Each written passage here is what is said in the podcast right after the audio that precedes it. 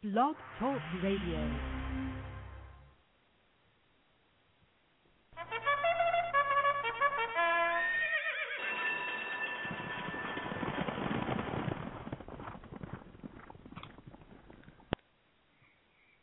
Hi, this is Mildred Tassoni with Welcome to the Neighborhood, and we have Tom Clifford on here. Hello, And hi, Tom. How are you? And Good, good. Jeremy, is that you? Hello, guys. I'm here. We're, Oh, coming we're sitting in the RV um, after completing the walk. Audience applause, audience applause. Yeah. yay! You did a great job, Jeremy. It was fantastic. Absolutely. Just Hats off, fantastic.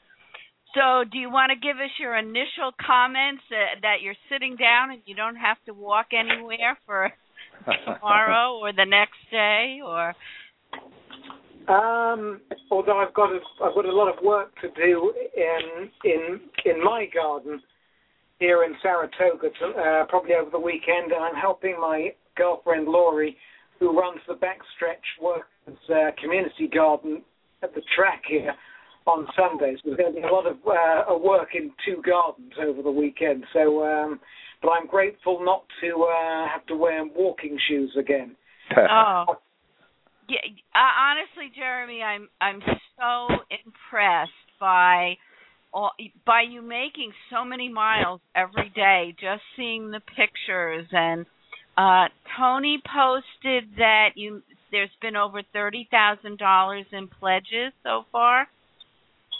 Yeah, that's what I believe, and you know, uh, donations are still coming in, and uh, I had emails of support and text messages from jockeys um, down at Belmont Park earlier today. You know, and uh, things like that just you know motivate you um, to walk a bit faster and further. uh-huh By the way, Mildred, Well- that's thirty thousand and one dollars for the oh good yes, luck. thirty thousand and one. The the good luck One. one dollar, right? Kept the bears away for sure.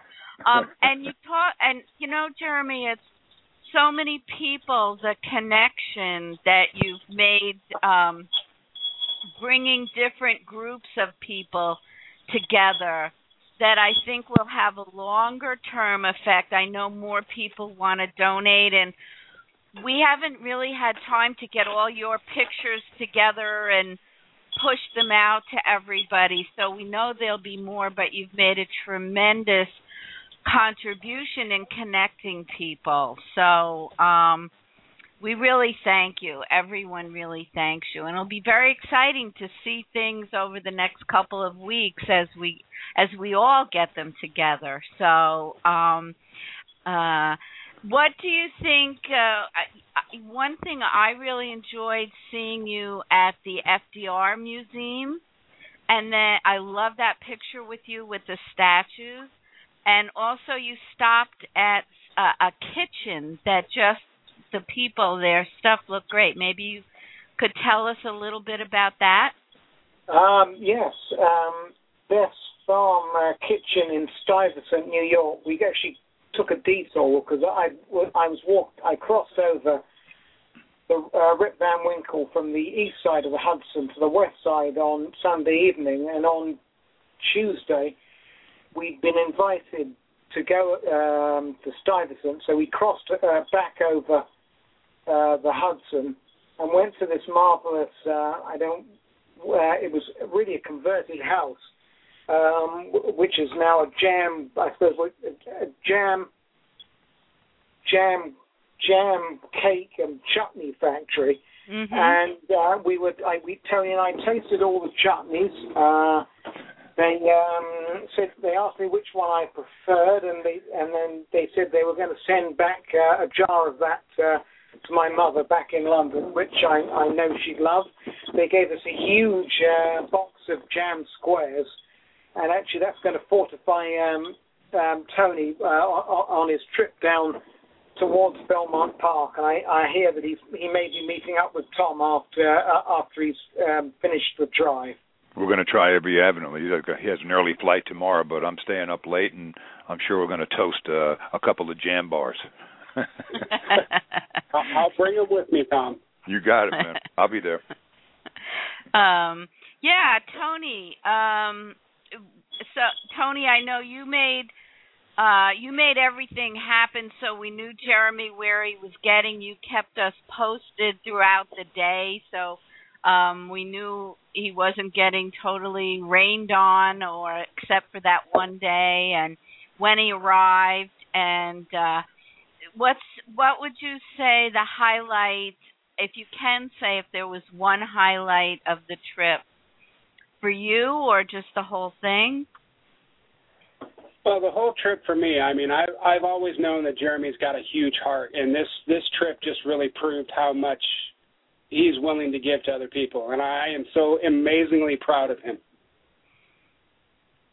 We I know. are. I think we. Yeah, I think we. Mhm.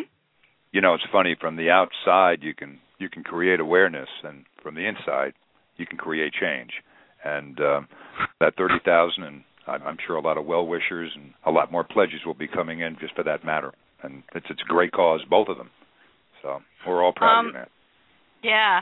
Now, Jeremy, maybe uh you could just tell us a little bit. You on one of the other segments, you did tell us a little bit about the uh permanently disabled jockeys fund, but maybe give us a little bit of uh inf- more information for people who didn't hear that, and then also the things how you've been involved in Anna House. Um, okay, I'm going to start with Anna House. Well, how I got involved with Anna House is very, very simple. Um, I first came to Saratoga for about, say, I would say, of about less than a week, 10 years ago, in the summer of 2001. And a friend of mine picked me up at the train station, and I asked her what we were going to uh, do this week, and I thought it was, I don't know, go out, um, go to the races most day, uh, go out to eat or whatever. And she said to me, "Ah, "Well, I hope you don't mind. I've signed you up to volunteer at a gala tomorrow night." And it turned out to be Anna House's gala. Uh, Anna House hadn't even been opened. It was a year and a half before the doors ev- uh, even opened uh, in 2003, and they've been stuck with me ever since. Um, the PDJF, because I've been involved with Anna House for up for about eight years before I even first thought about this walk, I discussed it, and we thought that we would it would be better as Anna House, you know, is predominantly Belmont Park and is well known in New York State, but maybe isn't well known outside of New York. That we needed perhaps a, some a national charity um, to go with it, and we we discussed about I guess a short list list of about four or five charities, and then the PDJF came up, and really my only knowledge of the PDJF up to that point you know Jeremy just explain that acronym if you don't mind would you for the Permanently Disabled Jockeys Fund. Um, my own knowledge of them up to that point was I've attended various functions they've had in Saratoga, low-key fundraising events. They always used to play the state police. The jockeys used to play the state police in a softball game. There's normally a jockeys basketball game. And then I started to think uh, when I went onto their website that there are 60 disa- permanently disabled jockeys in North America, and I actually could only really name three or four of them. And if a racing fan can only know name three or four of them, it means that uh, the public uh, probably wouldn't be able to name any of them, and also the public probably have no idea on how dangerous a jockey's life really is you know, top class jockeys who ride from the age of 18 to around 45 or maybe 50 probably have somewhere between 30,000 and 40,000 career rides. That's 30,000 to 40,000 times they put their lives on the line, and that doesn't even count every time they get on a horse in the morning, and they probably get on maybe 40 to 50 a week in the morning you know, cumulatively, it's is the most dangerous sport in the, in the world. But I'm sure the public think that you know, falling out of a plane or mountaineering is far more dangerous. So if there's one message to the public is that um, that horse racing really is a dangerous sport for the, for the riders, and those that uh, suffer injuries need um, to be uh, need better care. Yes, absolutely. I mean, and what you just said was so true because uh, I know some about uh, a little bit about racing just from Anna House.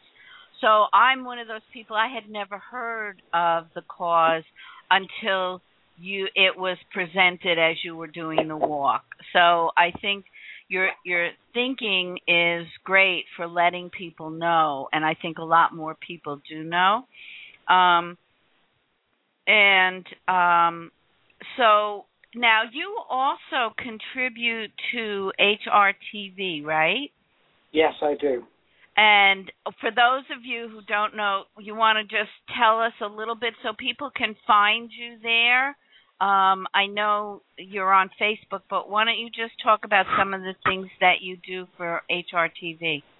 Well, HRTV um, is a, is one of the two satellite channels in the U.S. that broadcasts horse racing. Um, it's a, it, it's really I think mainly on Dish, yeah, mainly only on uh, for p- people who've got Dish Network uh, TV. So if you're on Time Warner Cable, as most of the people up in Saratoga are, you won't be able to receive it.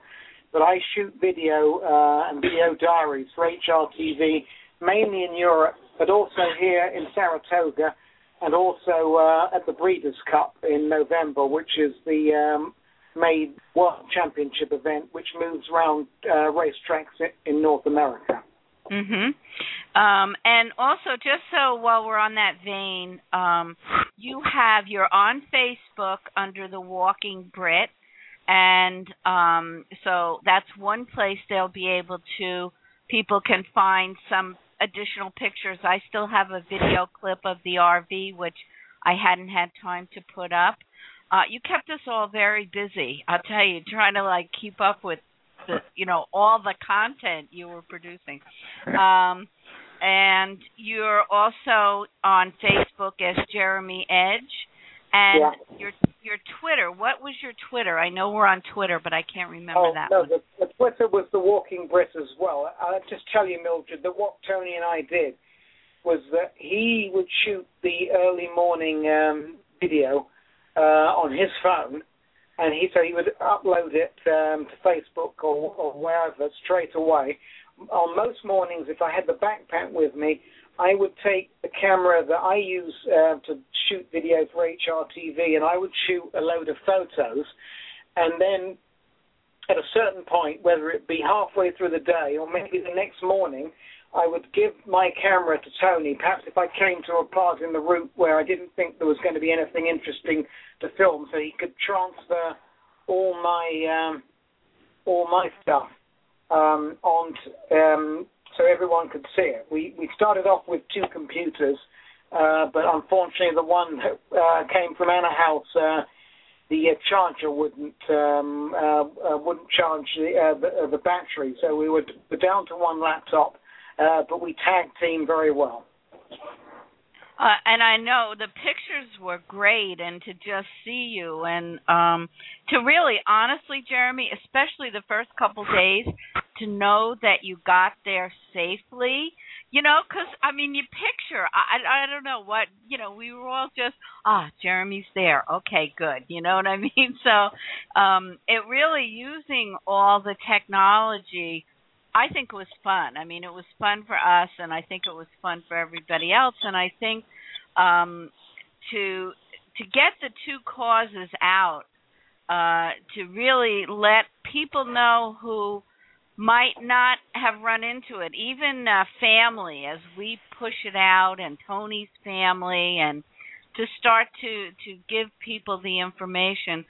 Um, I think it was great. Uh, what do you do? You think you uh, picked the right amount of miles per day? I know you trained. You really trained well. So if you want to just say a little bit about that, and, and was your plan uh, really you think right on? You you seem to get there right on time. So Um, the train, the training, the training worked really well. In that, really, by the end of it, when I was in England, I got very lucky that I had, eight, as I said to you before, I had eight weeks in England where it only rained three days. You know, apparently now it's pouring with rain in, in like normal every day over there. But I trained really to to walk 25, 30 miles, I think, every day, and I only really needed to do 16, 17 here. So I thought I had a lot of mileage actually left in the tank. Um, you know, so um, blisters started to appear actually fairly early because I think I made a mistake with socks um, on the first on the on the day that Tom walked with me from Belmont and the and the day when I walked through Harlem and the Bronx towards Yonkers. And I think if I hadn't made that mistake, I would have been blister three, free whole trip. My neck is um, burnt to a cinder. Uh, the Oh, back no. of my neck is uh, unbelievable. I, I'm not in any pain. The um, the biggest problem that Tony and I had is that I'm from England, he's from California. Neither of us had ever driven up Route Nine. Um, you know, um, we we I think we really worked well. We were very lucky that a friend of a, a friend of mine in Saratoga lent us his GPS, and that was a real boon to Tony because uh, that got us through. Uh, I think. Um, a number of times when we could have been separated for hours on, on end. Um, the rain the last few days, it poured with rain on yesterday. Wednesday it poured up here in Saratoga. I, I was a bit luckier um, on Wednesday, but um, you know, apart from losing Tony on the subway within an hour of meeting him off the plane on uh, on two Wednesdays ago, actually nothing at all has gone wrong. That's great. And you think the miles, so really it um it you you planned it so it was you still were um I know you had enough just in case it did rain and you had to catch up. So but 15, 16 was a good day's walk, you think? The uh, the uh, well, up till the fir- we got completely dry weather eight of the first ten days, and in those in those days I think I walked 22 miles three days, and the lowest was 13, but the rest were in the 15, 16, 17 region. What the where where we where we where we did well was when it started to rain on Wednesday morning. For the last three days, I actually only needed to do 32 miles, so I'd already broken back of the of the main mileage. So um, we did get lucky that yesterday when it poured, I actually only had to do 12, and today when it looked like it was going to rain, I only had to do eight. So uh, it could have got it could have got, been a lot different if we'd had two three days of rain on the days when uh, when I either needed to do 22 miles or I had somebody walking with me, uh, you know, who would have been slowed down because if they slowed down, I slowed down. Right. Did you like walking? I mean, when you had to make a lot of miles, do you prefer walking by yourself or do you want somebody to walk with you but you don't talk?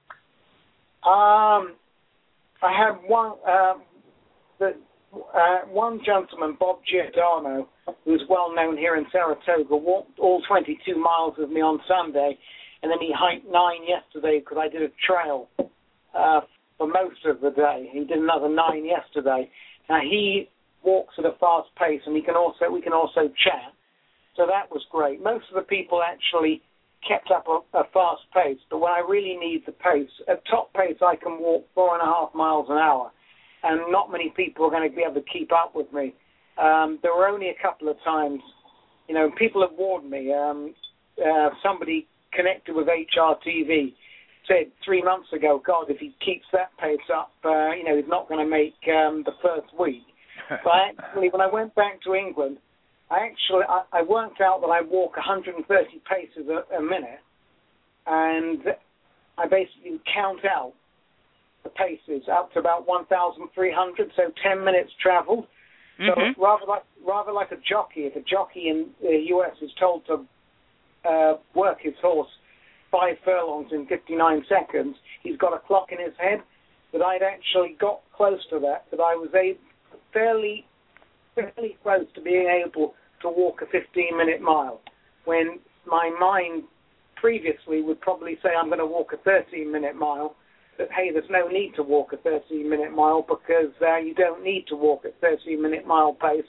The only thing you're going to do is um, tire yourself out and um, not be able to finish this.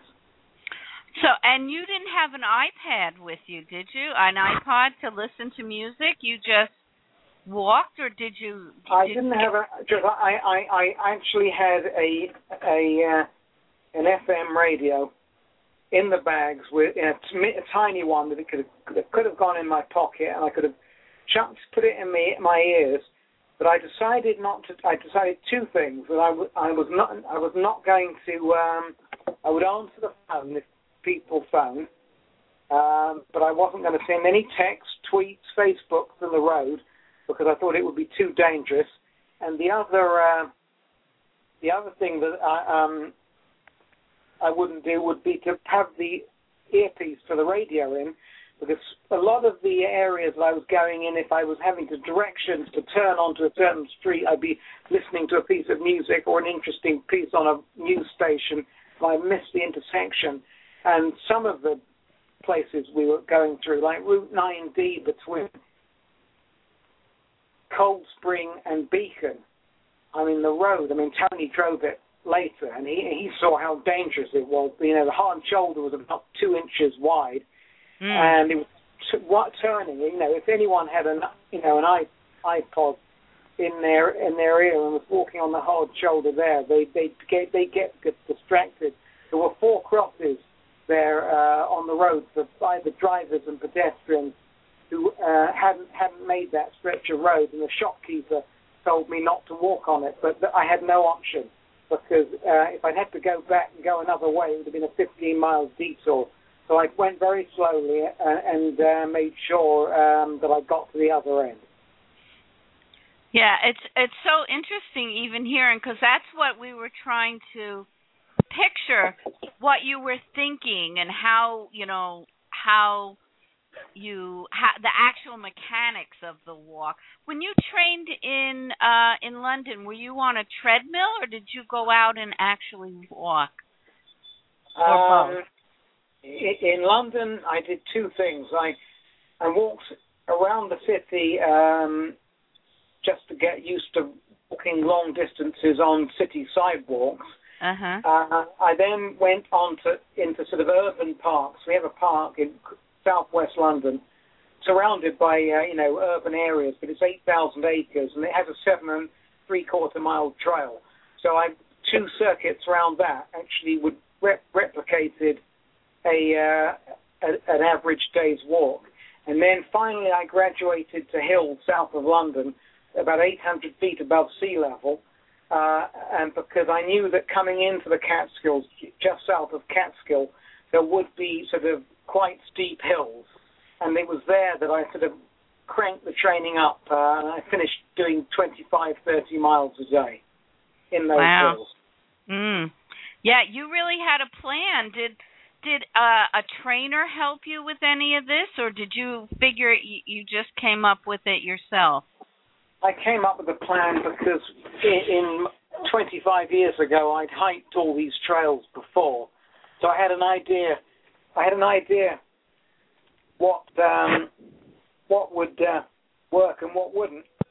The only thing that was completely new to me, and that was walking on the hard shoulder of a road because you can't. I can't really do that in England. I did a bit here in Saratoga, but there are patches of the hard shoulder uh, where it's really wide and you're in no danger uh, at all. It was what I what I couldn't um, I couldn't train for was the, was the one patch of road, one patch of road I just mentioned where the hard shoulder was only an inch or two wide, and also there was a seven in, a mile stretch from Croton to um, Peekskill that was um, it was basically it, it was legal to walk on, but it was as busy as the I-87, you know, the North Way.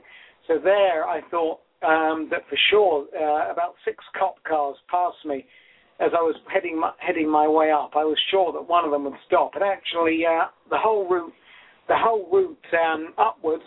The only um, the only police car that stopped was actually the car that Tony had uh, asked for because we got a police escort uh, for the last mile into to the finish line. Uh huh.